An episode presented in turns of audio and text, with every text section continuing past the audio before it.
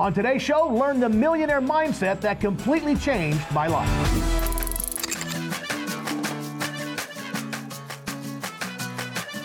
On today's show, I'm going to dive into the millionaire mindset and why it's so important in the HVAC business. Take it away, me.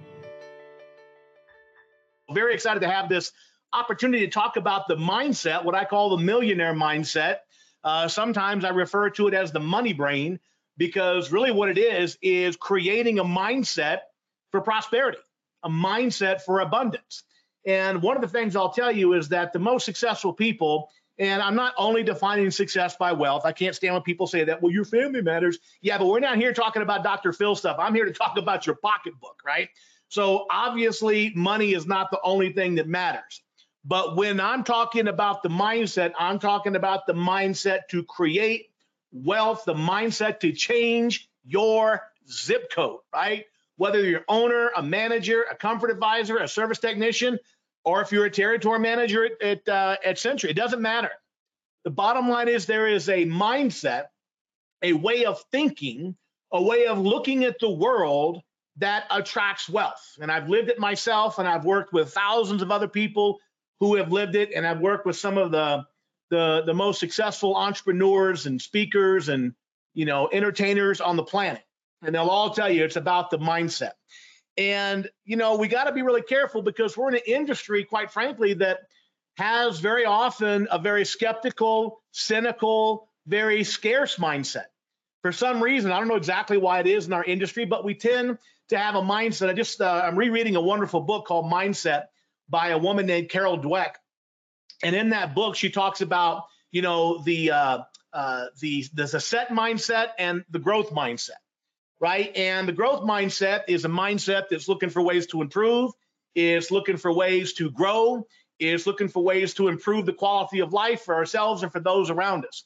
And then you've got kind of the set mindset, right? That that's pretty rigid, doesn't change very much, sees the world through a very, very narrow lens and a lot of it is skeptical, cynical, negative, and basically pessimistic, expecting the worst. So, as we have this conversation today, one of the things I hope to accomplish is that you will see the relationship between your mindset and your perspective on life and your bank account.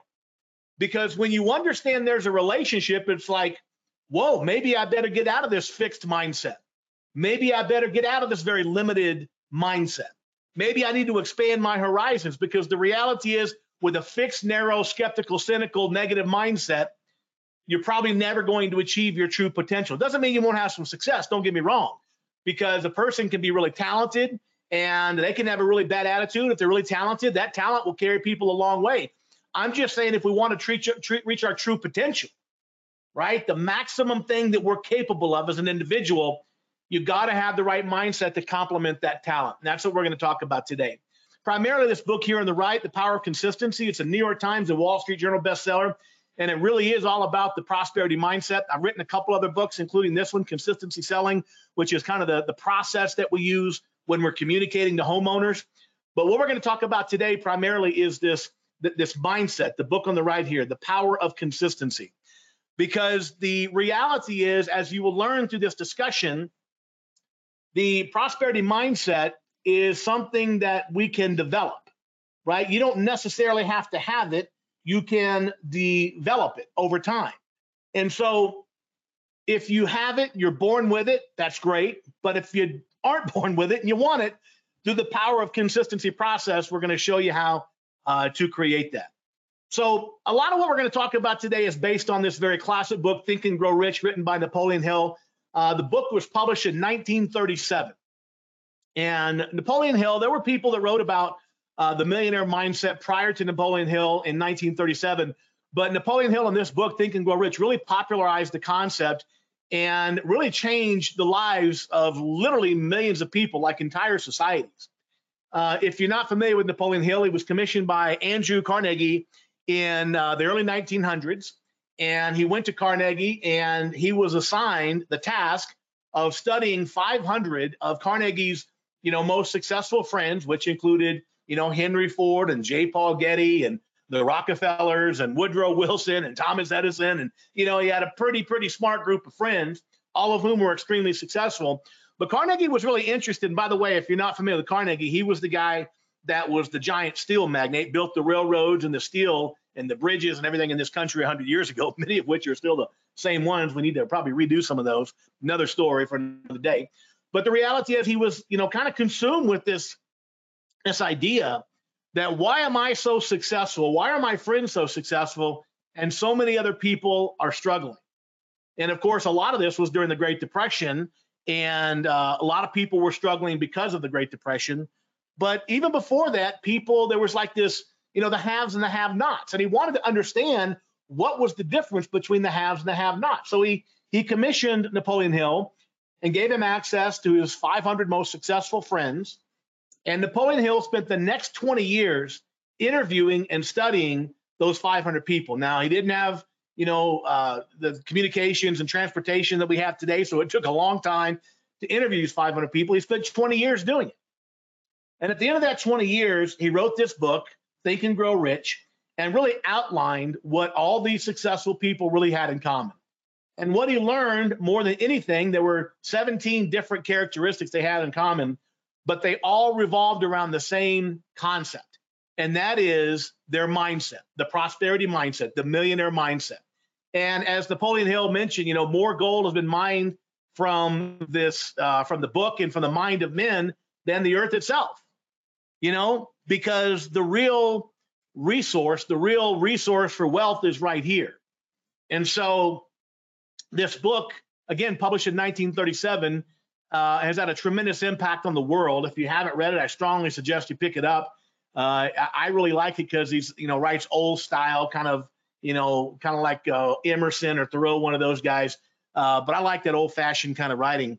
But it's a mind changing and a life changing book. So that's what we're going to talk about today the prosperity mindset, the millionaire mindset. So David mentioned that I'm a, a contractor, and I, I am. I own an HVAC company here in Colorado Springs. I've owned half a dozen or so HVAC companies over the course of the last 20 years.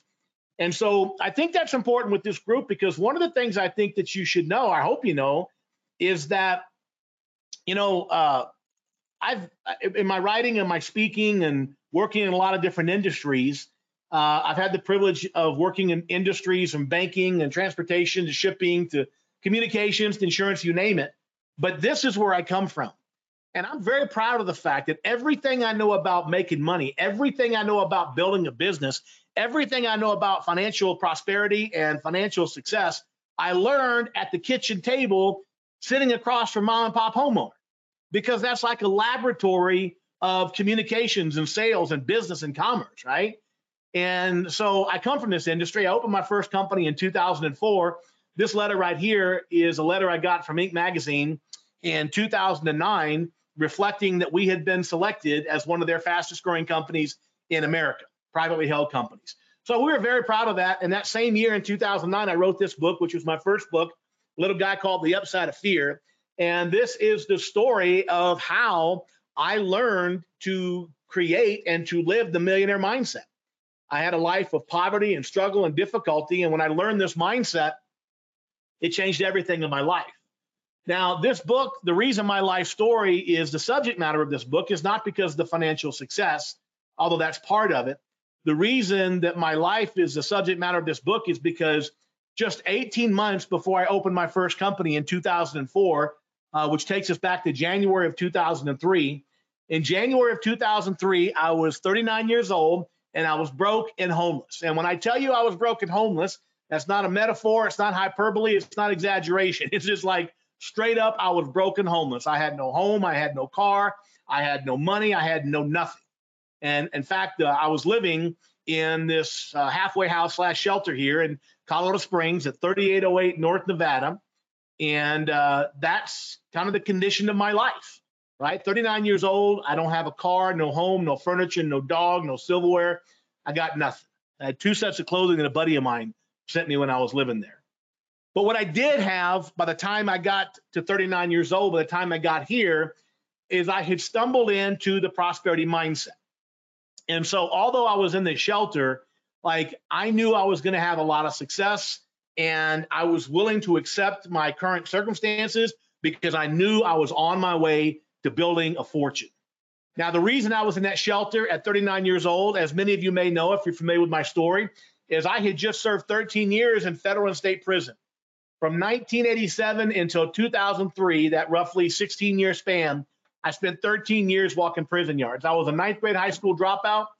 Uh, when I was 23 years old, I pulled a gun on a couple of guys and uh, was uh, summarily arrested and prosecuted. And in 1987, I pled guilty and was sentenced to 10 years in the state penitentiary. In fact, the first place I went was that picture there on your left. And uh, served about four and a half years, and they cut me loose. I got out at 27 years old. And when I walked out of prison, I was still a ninth grade high school dropout, still a knucklehead. Now I was also a convicted felon, so I didn't see much opportunity for myself. And regrettably, looking back on my life now as an old man, uh, unfortunately, I had started the process of defining myself as a convict. You know, I, I, I bought into the the uh, the labels that society was putting on me, and so it'll come as no great shock to you that I I didn't make it. I made it about 18 months, and I went back to prison a second time. This time for gun charges and parole violations. I got fortunate. Only went back for a couple of years. Got out again at 30 years old. Now I'm a two-time convicted felon, ninth grade high school dropout, no skills, no education, no trade, no nothing. And uh, no big surprise, I didn't make it. I made it about 18 months again. I'd gotten a job doing some sketchy telemarketing with some some guys I hooked up out in Las Vegas, and I made a lot of money in that year and a half until one day the feds came knocking. And uh, next thing I knew, I was indicted on federal money laundering and mail fraud charges around the telemarketing, illegal telemarketing that we were doing. And so in 2000, or excuse me, 1996, at 32 years old, I went back to prison a third time, this time for seven years in the federal joint. But it was during that seven years that I really had kind of the moment of clarity, the, the epiphany that changed my life as a reflection of some things that happened and as a reflection of what I began to study and learn. So my life for 13 years, 16, 13 out of 16 years was prison, poverty, uh, difficulty, struggle. And of course, today, my life looks much different, right? Much different. And I don't share this with you to, to impress you. I, I share it to impress upon you the power of the, the mindset, the millionaire mindset, because it's my mindset that changed. You know, I tell people I didn't get any smarter. I damn sure didn't get any younger or better looking. I didn't get any luckier. I just changed how I thought. And when you change how you think, you change how you feel. When you change how you feel, you change what you do. And when you change what you do, you change what you get. Of course, this is what's really important to me in my life, my family, like many of you. Uh, this is my wife and my kids. And this is my life today.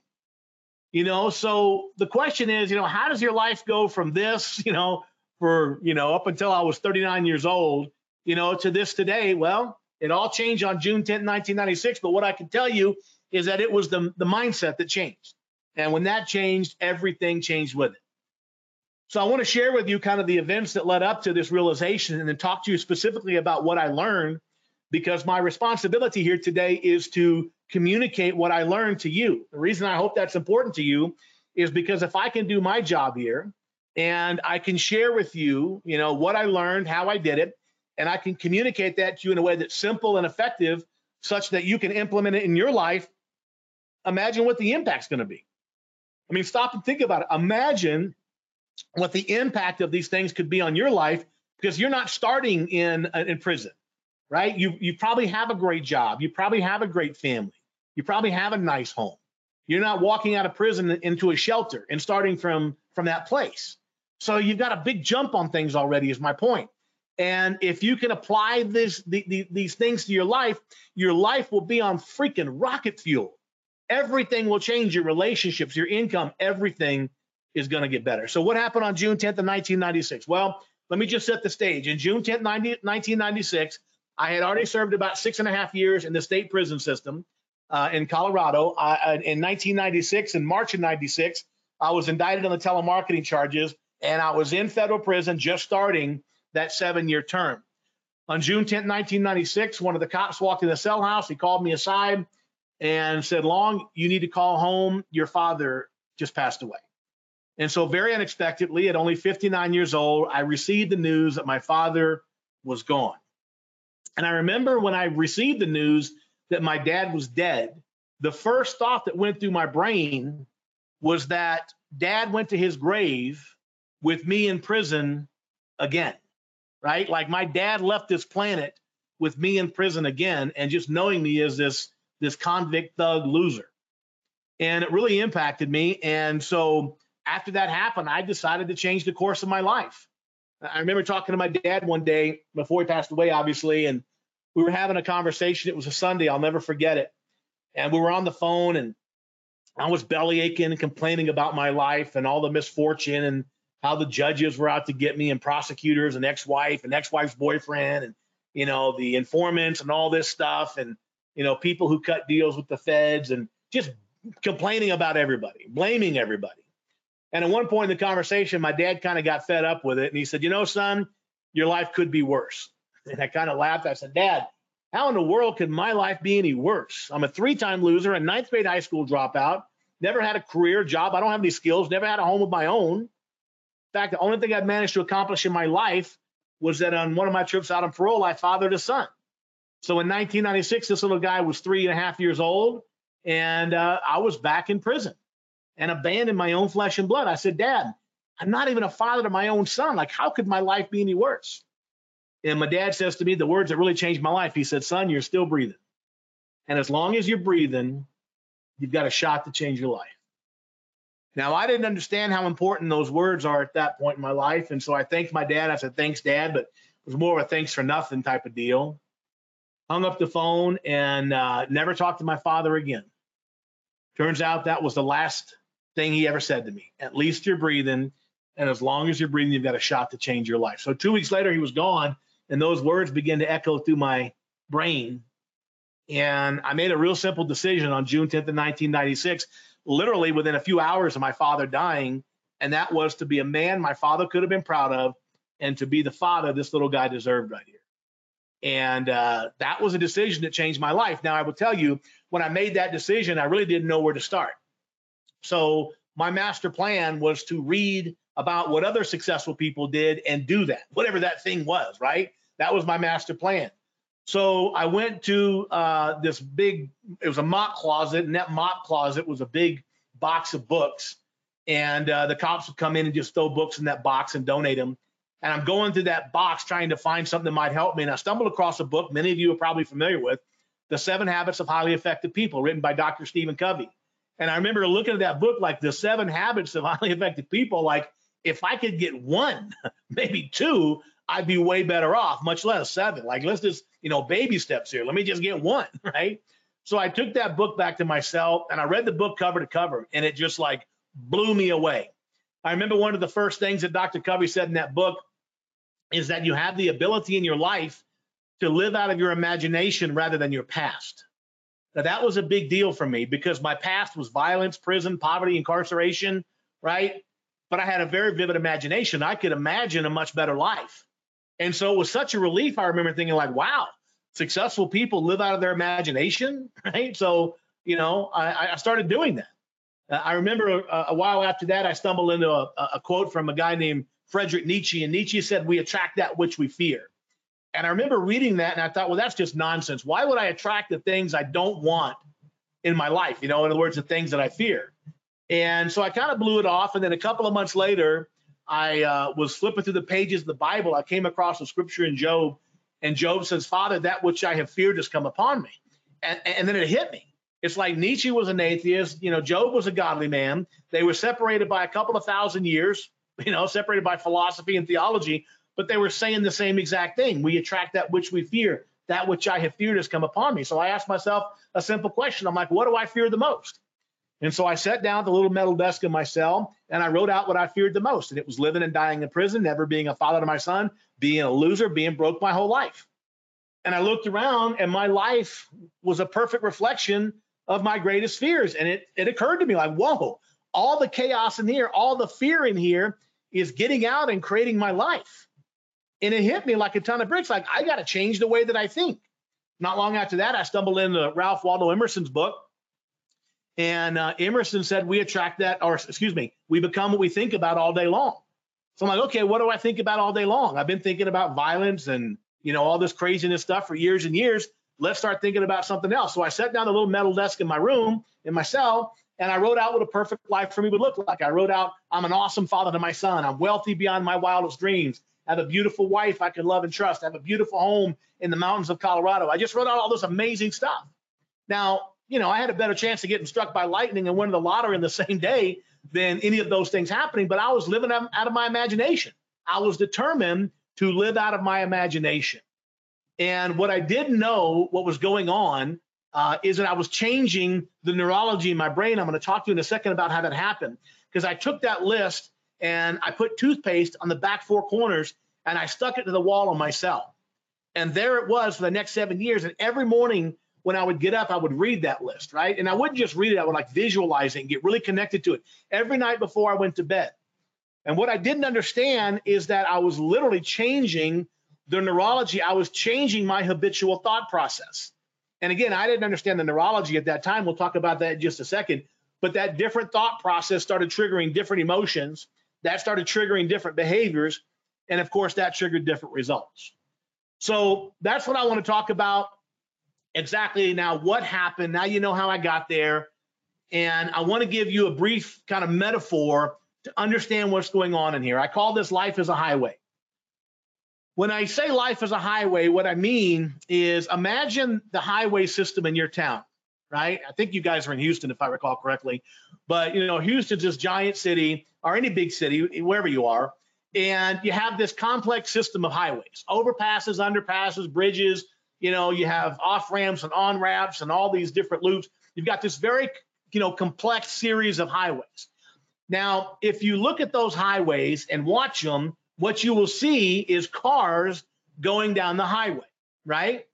Now, in your brain, you have a series of highways as well. They're called neural pathways, and it's a very complex system of thought highways, right? So think about the overpasses, underpass. You got all that up here, all these millions of neural pathways. They're kind of highways through your brain.